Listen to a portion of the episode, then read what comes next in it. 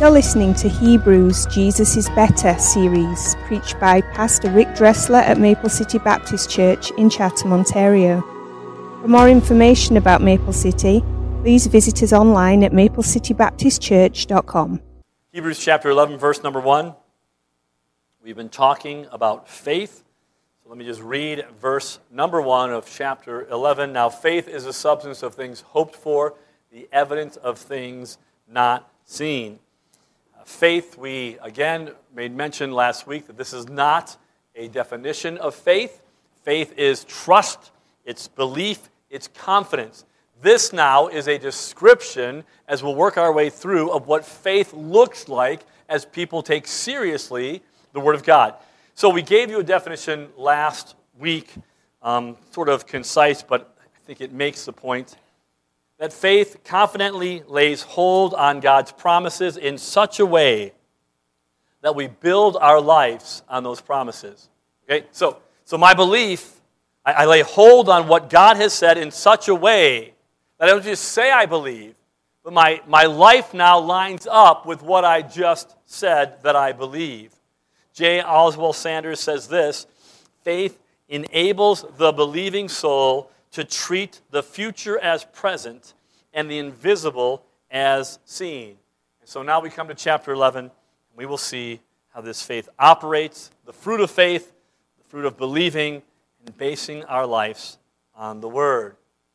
And I want you to notice that as we go through this chapter, um, the, the writer, the preacher, is going to use stories, story after story after story, um, to make his point. And I would submit to you this morning, we again must go back to being storytellers.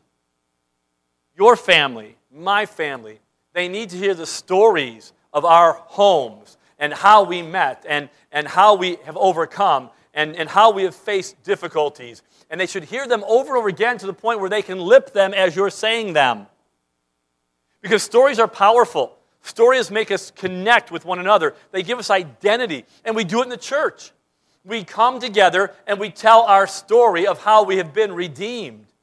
One of the great blessings that I have is when people come into the church and we interview them. They tell us how they came to Christ. They tell their story. And everyone is so different, but all are so glorious. It's exciting to hear what God has done in their life to bring them to a saving knowledge of Christ. And so the writer will do the same. He gives them a sense of connectedness, a sense of community, a sense of identity. He tells the story. And in telling these stories, he wants to inspire this beleaguered group of believers who are struggling, as well as us, by their stories of faith, to say, you can, in essence, live the same faith filled life. And so, we will see men and women who act as they do because of their full conviction concerning the, rea- the reality of God and His promises. And again, I'm fully aware this morning that as we talk about such faith and God's Word, that from the world's perspective, the conduct that we will see this morning and the conduct that we will see throughout this chapter and the conduct that people should see in our lives, oftentimes from the world's perspective, looks rash and unjustifiable. But it is the reality of the unseen. And that's where we're headed this morning. So look with me, if you would, at verse number two. For by it, this faith, the elders obtained a good report that they were commended. We live in a world today, more than any other time, that everyone, everywhere, at all times, they're looking for acceptance. They're looking for someone to agree with them. They're looking for how many likes they have on their Facebook page or how many followers they have on their social media. And they want to be accepted and they'll do anything to be accepted. It's amazing what you see on social media today. Um, my life has changed over the last several years, and Kim and I, as we talk now, our conversations are usually consumed with two topics. Number one, grandbabies. And number two, puppies. And so I know those that know me think, who are you? What have you become? And I don't even know anymore. I really don't know anymore. But we were talking about this puppy, and so Kim is really good at doing research about the puppy before we got it, and she was checking out is it a good idea to crate puppies. And, and if you have different opinions this morning, that's great. Just listen and we can argue afterwards. But, but as she looked and watched the feed underneath this, you would not believe how angry people became about others who crated their dogs. It's like, you're a monster. You're not even human. And it went on and on and on. And I just thought to myself, oh, I long for the days that we could have opinions where people didn't have to troll them. They weren't mean and angry. It's like, hey, go get a life, man. It's just a puppy in a crate. It really doesn't matter. But everyone wants approval. Everyone is seeking everyone to like what they do. And the fact of the matter, in this world, it's impossible. If you're going to live a life that you want everyone to approve of you and send you thumbs up every time you do something, you're not living in reality, especially for the believer. And for these saints, they lived a life, such a life, that God approved of their faith, which found expression in their obedient faithfulness. God approves of people who live by faith.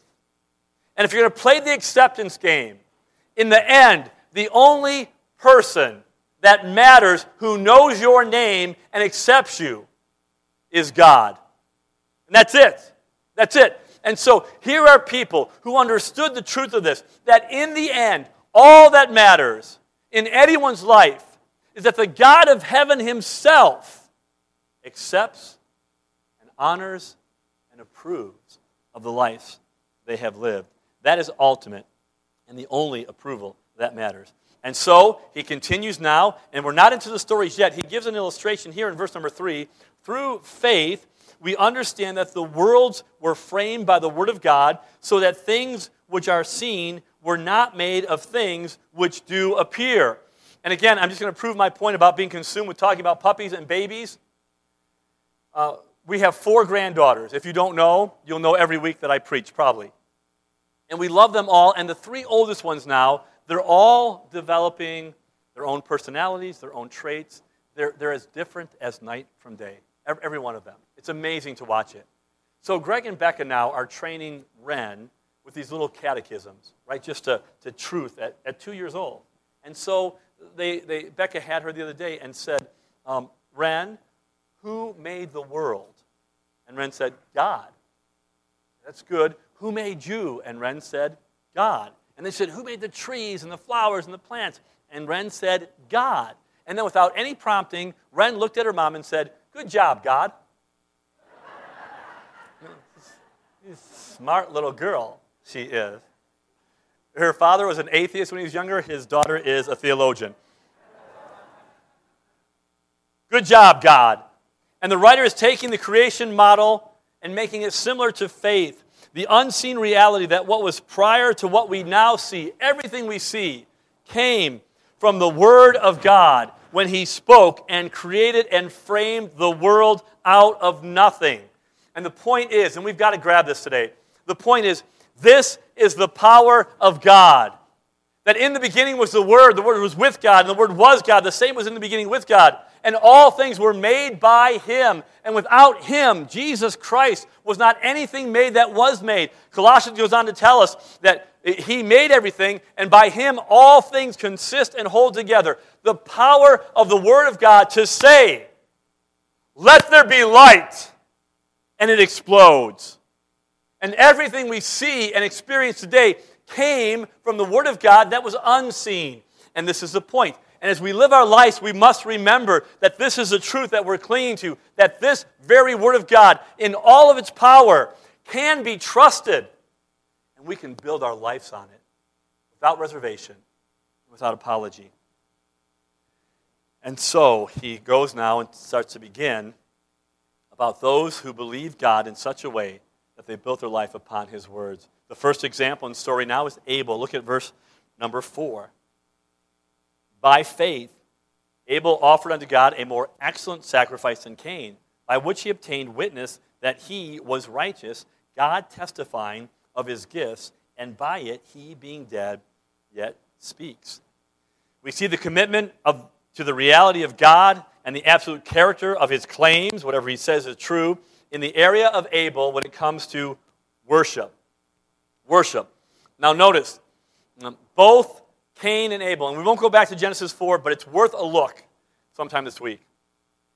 Both Cain and Abel were religious men. Both of them. And, and they must have known, right, the story from their parents. Adam and Eve would have told them of the fall of understanding that they, they believed at the time that they could create their own reality, that God was some kind of uh, joy kill to keep them under his thumb, that he was just withholding this knowledge and they could be as gods. They believed the lie, plunged the world into chaos, and they were sentenced to death. They deserved to die. And yet, God in his grace takes the innocents and, and covers the guilty. And Cain and Abel would have known that. And as you read the text in, in Genesis 4, it seems like they've seen this before, they understand this, and they came to a time when they were both supposed to make sacrifices. Now, listen, humanly speaking, when you think about, and you can picture this, here is Abel's sacrifice.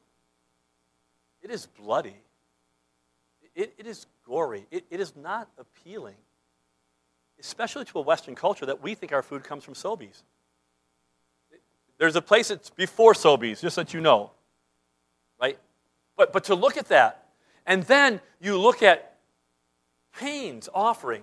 And listen, I have seen beautiful fruit baskets. I won't, I won't plug um, stands right now, but I've seen beautiful fruit baskets, and it's beautiful. Can you imagine? Here is Cain working with his hand, laboring, toiling, and bringing this offering that looked to the human eye beautiful and appealing.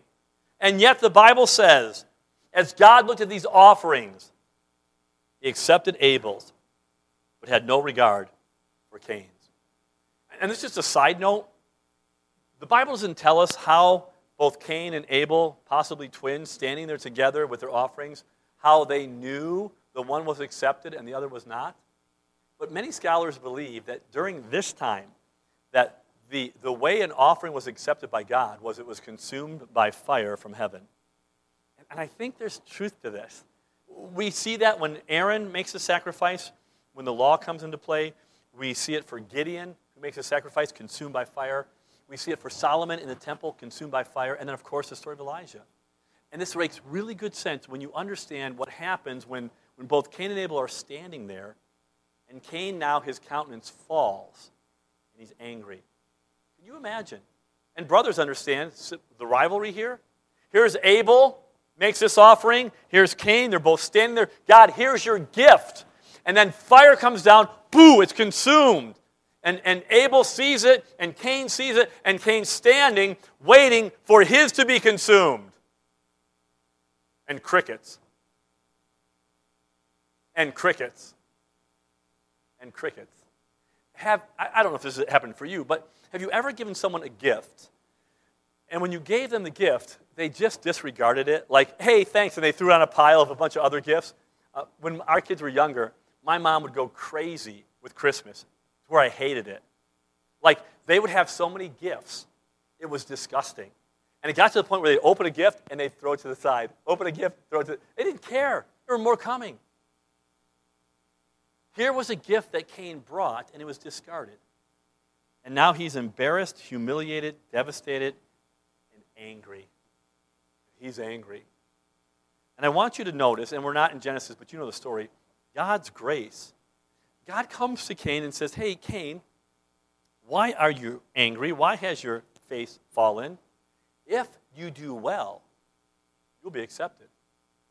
And it's, it's as if he's saying, Hey, you blew it this time. You know what I said. He must have, because he said, if you do well, you know what well is. You know what I asked for. You know what I want. And if you were to do well, you would be accepted, Cain. What grace by God to say to him, turn, repent, do right. And if you don't, sin is like a wild animal crouching at a door to consume you. We see God's grace in his reasoning with him. Cain, do right. Cain, I'm trying to talk you out of sin. Can you imagine? One writer said that Eve had to be talked into sin, and Cain would not be talked out of it. He would not. So the first murderer produces the first martyr. And Abel dies. faith believing this is what God said, this is what He wants, this is acceptable, and it was accepted. And yet he dies. And the writer of Hebrews says that Abel's faith still speaks today. He believed God, he came to God, and he did it God's way. My friend, this morning, listen to me. It does not matter one ounce what you think about what God should do in the area of salvation at all. Well, I think it makes sense to me. This is what I would do if I'm just good, if I just give, if I just join a church, if I'm just faithful in community or to my family. That should be good enough. My friend, that's not real faith. Faith said, God said, there is only one way to come. It's not through a church, it's not through religion, it's not through your own way or your works. It's through the finished work of Jesus Christ. He is the one who died for your sins. He is the one that stepped into our place when the wrath of God should fall upon our heads for our sin and our wickedness. Jesus Christ stepped into our place. And what a disdain for the sacrifice of Christ when we say Jesus plus or Jesus minus. And God says, no, there is only one way, and it's not the way of Cain. That's, that's a literal phrase from the book of Jude, verse number 11, where he talks about people who per- pervert the grace of God. And they say, Well, I will do this and I will do that. And God says, No, it has been done. It is finished. It is through Jesus Christ. That's the faith of Abel. It came in light of his worship. And this morning, listen to me. If you don't know Christ, don't think for a moment that you can do it your way in the way of Cain. It will not work. That sacrifice will not be accepted. But we, as well as believers this morning who have come to Jesus, we too are to worship as He has called us to worship. We have no right to come up with our own ideas or our own ways. Look at John chapter 4 this morning.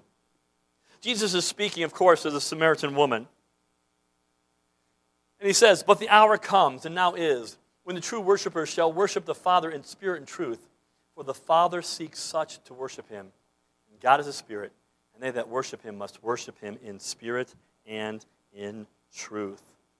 Believer, we are called to hear what God says, and as we hear it, we then worship in spirit and truth, not in flesh and our own way.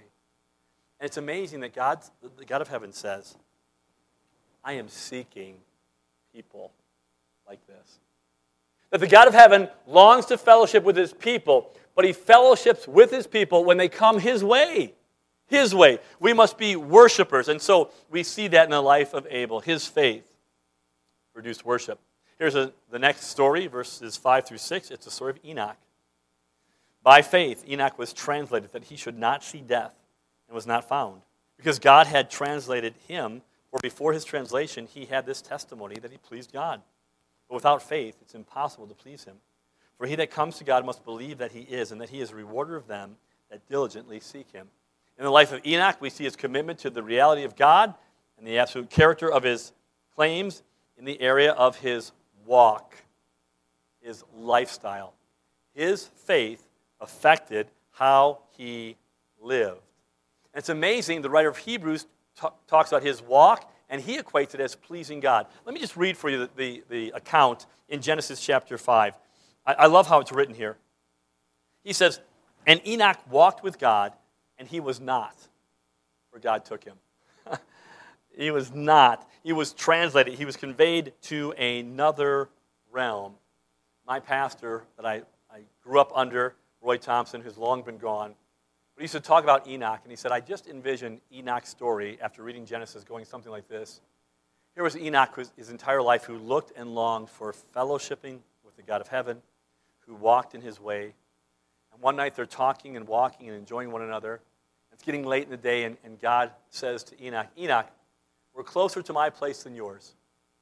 How about you just come home with me tonight? And I like that. And I, I and I like to think that's true. I don't know if it, that, that sounds good to me. Enoch, you've been walking with me for 300 years. Come home.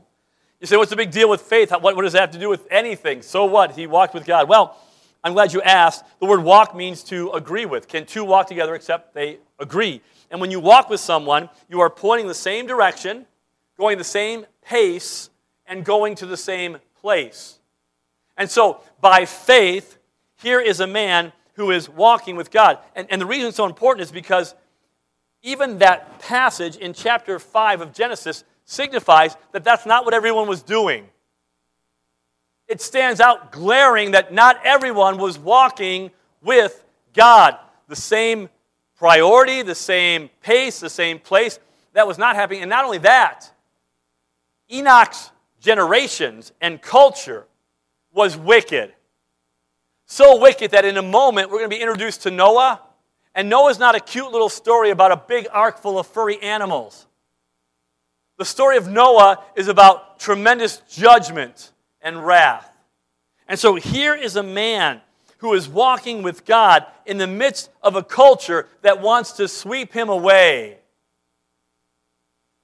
It has been said that few great men finish well.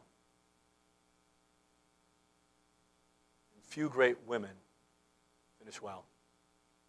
If you've been following any news over the last couple months, we have seen the fall of what we thought to be great men. Few great men and women finish well. And here's a reminder for all of us today that no one is beyond falling in sin. And that's why we don't elevate pastors and teachers to positions of worship. The best of men at our, uh, are at best men. Understand that? And that's why it's so important, if I may be so bold, to say that the local church is important. That guy doesn't see you, nor know you, or care about you. Right? In a local assembly, listen, you know how stupid I am, and I know how stupid you are. And we see each other, we interact with each other, we are accountable to one another, we can approach one another. That's the way it's supposed to go. And so you say, here's Enoch, his faith. We can't be faithful for 60 years. And yet here's a man in his culture for 300 plus years is walking with God. God said, This is the way, walk in it. And what he did was to walk in it. Christian, this morning, do you know what we need to do? To slow down, to go backwards, or to be completely swept away in our Christian faith? Think for a minute. Do you know what we need to do to go backwards, to slow down, or to be swept away by our culture? Nothing. Absolutely nothing. Drifting is the easiest thing that we do. And Christianity is like riding a bike. You pedal and you pedal and it's flowing. But when you stop pedaling, oh, it'll coast for a while. But it's a matter of time before that bike crashes. We never, ever drift into holiness. Ever. And my friend this morning, listen to me. We are in a culture that is no friend to grace. None. Quit your delusion about a Christian nation. I don't know what world you're living in. We have a government today that cannot even say that China is committing human rights violations. We, we live in a society today that our culture indoctrinates our elementary children on sexuality. And if you bat an eye or say a word, you become intolerant and marginalized. We literally today live in a culture where good is evil and evil is good. That's where we're at today. And, and listen, even the things that we think are innocuous and don't matter. I watched the Super Bowl. It was on a Sunday night. We didn't have services, so don't worry about it. I didn't miss anything. And I was, I was shocked as I finally listened to the, the message being given through all the commercials. You deserve to be happy. You deserve more. You should have more you won't be satisfied until you get over and over again. And we hear that. You're the best. You're the greatest. You're what it's all about. You're the center of the universe. My friend, listen to me. That's not Bible. That's not Christianity. That's worldliness. And we live in this culture and we're swimming in it, and most of us don't even know it. Here is a man who walks with God by faith. God, you said this. My culture is going to hell in a handbasket, and yet I will walk with you. How did he do that for 300 years? Well, verse 6 tells us. He believed that God existed and that he would reward him. Now, listen to me. That sounds so simplistic, does it not? If I were to say to you as a Christian this morning, do you believe that God exists and that he will reward you? We would say, yes. It's like the Jesus Sunday school answer. What's the right answer? Jesus. You got, you know, a 50 50 chance of it being right.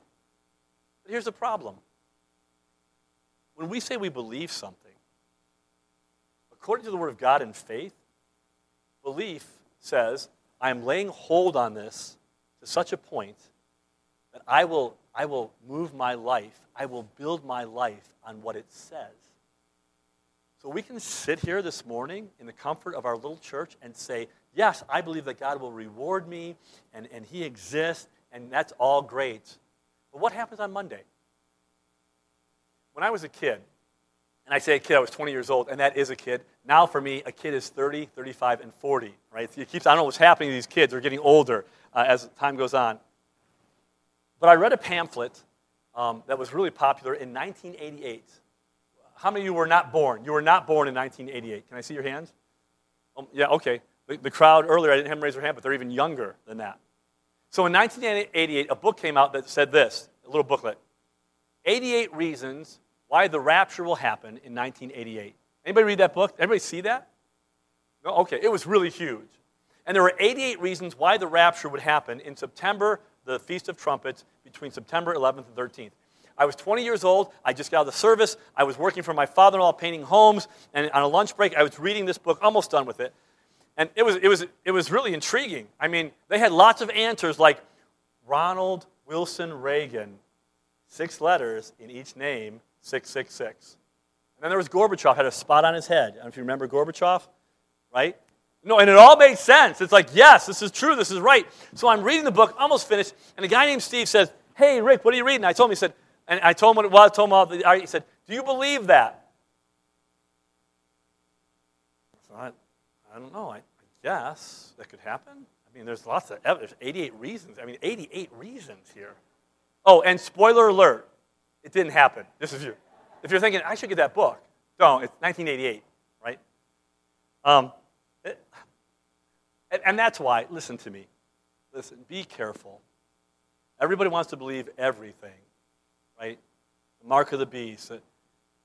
The, scripture was given to us not to open our newspapers, and the scripture was given us to know that we're victorious in all of this, in all of it, all of it. So he said, Do you believe? I said, Yeah, yeah. He said, No, do you really believe it? I said, You know what? Yeah, I, I believe. And this was August of 1988. I believe that. And so he had pushed me. I said, Yeah, I believe. Sure, that could happen. And then he said to me, No, you don't. And I was mad because he just got me to say I do. And now he said I don't. I said, What do you mean? I just told you I believe it. He said, Rick, if you believed it's August, if you believe Christ was returning on September 11th, 12th, or 13th, you would quit your job and tell everyone you knew that Christ was coming back. And you know what? Right. I said I believe that, but I didn't think hard enough about it. And for many of us this morning, do we truly believe that the God of heaven is alive and well? He is the creator of the universe. He exists. He is all knowing, all powerful. He loves his children. He is for us, not against us. His plans are good. His ways are good. Even when I don't understand, I can trust his hands. He has a good track record. It will ultimately be for my glory, for his glory and my good, and he will faithfully reward those who are faithful. If I believe that, then I would submit to you this morning, then we should be walking with him, pointing in the same direction, in the same pace, going to the same place. This is what Enoch did. Kent Hughes says this about this portion of Scripture. He says, The lesson was there for the early church. And remember, this early church he's talking about, these people had already faced persecution. They had, they had already gone through really hard battles. They, they had lost their stuff. Their friends were in jail. They really struggled through lots of these things. And so um, they had been through battles, but he understood the conflict is long and the opposition is strong. So he says, the lesson was there for the early church, riding on the restless seas and moving toward persecution, and it is here for us. We can walk with God if we believe that He exists and that He rewards those who earnestly seek Him. The question is do you truly believe? My brother and sister this morning, we need to stop with the pet answers of Sunday school that I believe and really ask ourselves do I truly, is this my faith that I lay hold on what God has said and my life changes because of it? How I walk, how I live when I go home this afternoon and Monday and Tuesday and Wednesday and at work and in my neighborhood and my family gatherings. And it's different because I'm walking with God. This is the way, walk in it. And Christian, today, it doesn't take much light to be different. Oh my goodness, if you don't swear at work, it's like, what's wrong with you? I have to say this to the deacons all the time. Don't swear at work. Right? What, what's going on with you? What's the problem with you? If you don't try to rip off the boss, if you're not the person always grumbling and gossiping in at work or in church, something's different about you. And this is how we walk with the Lord. We believe that He exists, and He rewards those who are faithful. And then finally, this morning, the, the last story is that of Noah. Look at verse number seven. By faith, Noah, being warned of God of things not seen as yet, moved with fear, prepared an ark to the saving of his house, by the which he condemned the world and became heir of the righteousness which is by faith. We see the commitment to the reality of God and the absolute character of his claims for Noah in the area of warning. This is not about blessings at all. This is about the unseen and future judgment that God has promised. And he moved with fear. And, and that fear is not just terror, fear can be terror, but there's this, this reverence for God that you said this, Father, I will do this. How do we know of his faith? Because he goes and he builds a big box. And I mean a big box. 450 feet long. If you're familiar with American football, that's the size of an American football field and a half. That's big. 75 feet wide is the width of a football field. And four and a half stories is what most, most barn lofts are when kids jump off of them, right? Somewhere four, 40 feet, 45 feet, right? I'm still trying to figure all those numbers out. But he moves and he builds. Here's the deal Noah was warned by God, and he moved. He moved. My friend, God has been warning this world. People say, well, how could God judge? Are you serious? How could he not? How could he not? And, and, listen, I'm not just talking about the evil out there. It's out there. It, it's there. The evil's out there. I'm talking about the evil in here that runs down the center of every human heart. How could he not judge when he sees and knows everything that we feel, say, do, the motives of our own hearts? That if, if, if we were to be recorded, if our hearts and minds could be recorded, that we thought no one saw, no one realized, no one saw into the recesses of our own hearts, and we put it on a screen this morning, we would be mortified for one week not an entire lifetime of sinning against the holy God. And God says, Listen, I am holy, I am righteous, I am just, I am full of grace and mercy, but there's coming a day when my grace will be done. The most terrifying portion of all Scripture is Revelation chapter 20, verses 11 through 15. John says, I saw a great white throne, and on it one who sat the heavens and earth fled away from. Not some baby Bethlehem, not some Jewish carpenter who spit upon and crucified, but one who sits and the heavens and earth flee from his presence and the books are opened. Whoever's name was not found written in the Lamb's book of life was cast into the lake of fire. You ever stop to really think? Well, that's apocalyptic writing. Yeah, it is. The whole book of Revelation, apocalyptic. But I don't care what you think, no matter what that is, it is horrible.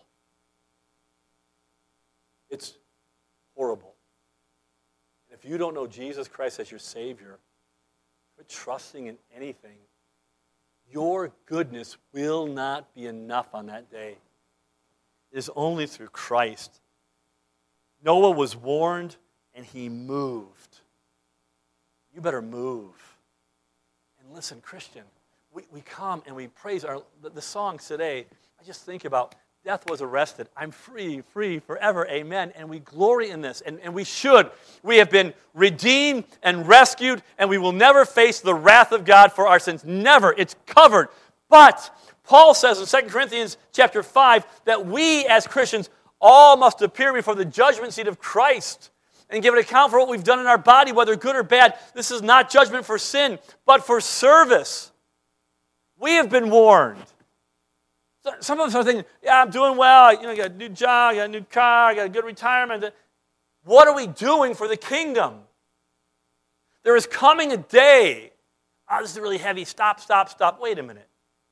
If it's true, it's important and it's necessary. There's a song, and I don't know who sings it. Dan will know who sings it because he knows who sings every song. Um, but we got a rock star preacher. What if the church was a church on Monday when they're not on Sunday. It sounds like casting crowns. Is it? What is it? Okay, thank you. I knew you would know. He knows everything. And so, um, but in the song it says, we got a rock star preacher who won't wake us or shake us from our dreams. And for too many of us, we've been dreaming. When you dream, you're not safe, it's not reality, and you're in danger. Christian, wake up. When it's all said and done, what are we doing for the kingdom? Oh, I believe. Do we believe? The warning came and Noah moved. But not only that, and this is really important. Okay, God, I hear it. It's right. I believe this. Okay, I'm going to move. Not only did he move, but Noah had a message. 2 Peter 2 5. This is insightful. We read the Genesis account and we don't get this. This is what Peter tells us of Noah. It says, And God spared not the old world, but saved Noah and the, the eighth person, a preacher of righteousness. Here is Noah. God warns him, and he moves, man. He's building this ark, 120 years, this huge box. He's building, people are coming by it and mocking. Hey, Noah, you know all the jokes, how many kids of Noah does it take to build an ark, right? All that kind of stuff going on. And he continues to build. But not only did he build, he preached. His mouth was open. He was a preacher of righteousness. He was warning. He preached by his actions, but he preached by his words. This is an area, as a church, that we need to do better on. I don't know how many here are familiar. Maybe this is an older group and you won't know. But with Penn and Teller, you know the name Penn and Teller? Does anyone know that? Right? The, yeah, the, the comedy act, the big guy, big burly guy, and the little guy who never talks, right? And they do this comedy thing, and they're, they're funny, and they do magic and stuff. Well, um, Teller is an atheist.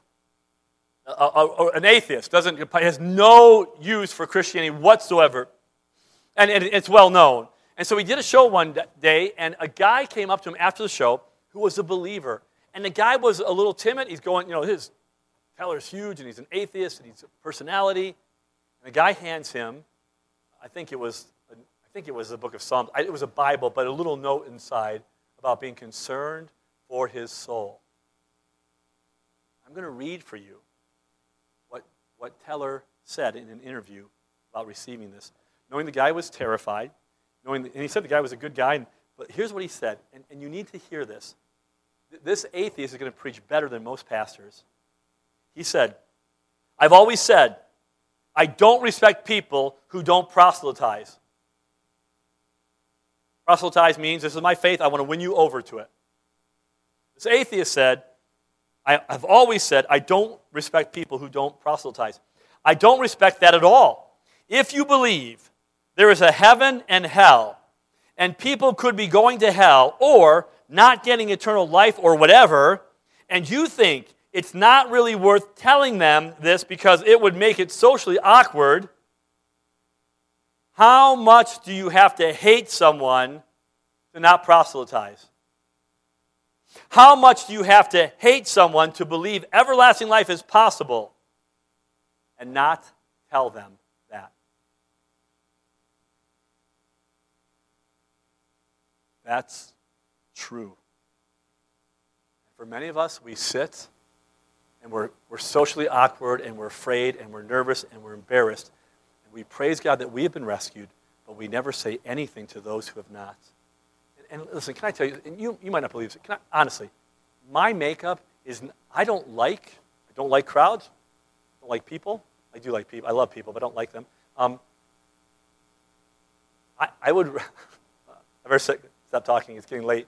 Um, I, would, I would rather be left alone I don't like this platform, but I do that. I don't, I don't naturally like those things. Honestly, the truth is, Kim and I both are, are more, we we are not extroverts, we are more introverts. Believe it or not, that's the truth of the matter. And I get this morning, I'm shy, I'm embarrassed, I, I could slaughter this, I don't know. Understand. But could you not hand someone a gospel tract? Or put it in someone's mailbox? Or invite them to church? Or when an opportunity happens, and they happen all the time about life and death and problems in the world, say, you know, I have a living hope. I might not be really good at this, but I'll tell you what Jesus did for me. Brother and sister in Christ, my prayer this morning is simply this that we are truly a people of faith. That in our worship, we see the God who is, and we worship him in spirit and truth, not just here, but everywhere that we understand about our walk that it must please God. And by God's grace, I truly believe that you exist, that you see, that you know, that you care, that you're here, that you will give me what I need, and you will reward me for being faithful no matter what I'm facing, good, bad, or indifferent. By faith, we who have been warned and have moved, we also have a message for those who do not know glorious truth of Jesus Christ. Let's be people of faith real faith. I believe. Okay, that's great. But do we truly believe? Let's pray. Father, thank you for this morning. I thank you for this church family. Lord, I, I do. I love them. I'm so thankful to be part of this place. Lord, we've come to look at your word and to hear your word, and I pray now that you would stir our hearts. Lord, I'm convicted by what's been said through the book of Hebrews so far about the faith that we say we believe Yet oftentimes our lives don't match what we've said. Help us to examine our own hearts and lives. And Lord, may we this week be a people who by faith worship, who by faith walk, who by faith warn others, give them the only hope for mankind. So, Father, help us not to leave this place forgetting quickly what we've heard, to allow it to become part of our very souls and lives. We ask in Jesus' name. Amen.